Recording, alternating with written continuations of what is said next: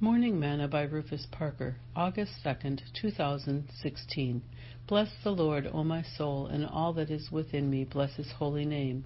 Bless the Lord, O my soul, and forget not all his benefits, who forgiveth all thine iniquities, who healeth all thy diseases, who redeemeth thy life from destruction, who crowneth thee with loving kindness and tender mercies, who satisfieth thy mouth with good things, so that thy youth is renewed like the eagles.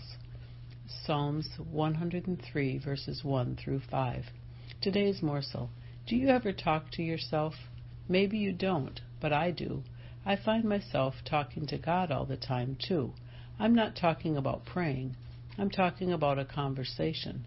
Even David talked to himself. David, in this psalm, he is communing with his own heart. He is no fool that just talks to himself and excites his own soul to feel good. Observe how he stirs himself up to the duty of praises. Bless the Lord, O my soul, and all that is within me. Bless his holy name. Bless the Lord, O my soul, and forget not all his benefits. It is the Lord that is to be blessed and spoken well of, for he is the fountain of all good. Whatever are the channels or cisterns, it is his name, his holy name, that we are to consecrate and our praise, giving thanks at the remembrance of his holiness. It is the soul that is to be employed in blessing God and all that is within us.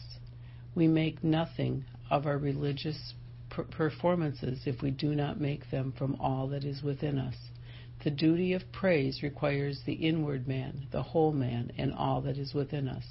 In order for us to return praises to God, there must be a grateful remembrance of the mercies we have received from him.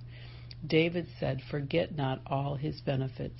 If we do not give thanks for the benefits of God, we will forget them, and that is unjust as well as unkind, since all God's favors are so memorable. Have you forgotten his benefits? As Moses admonished the children of Israel, let me admonish you. Don't forget God.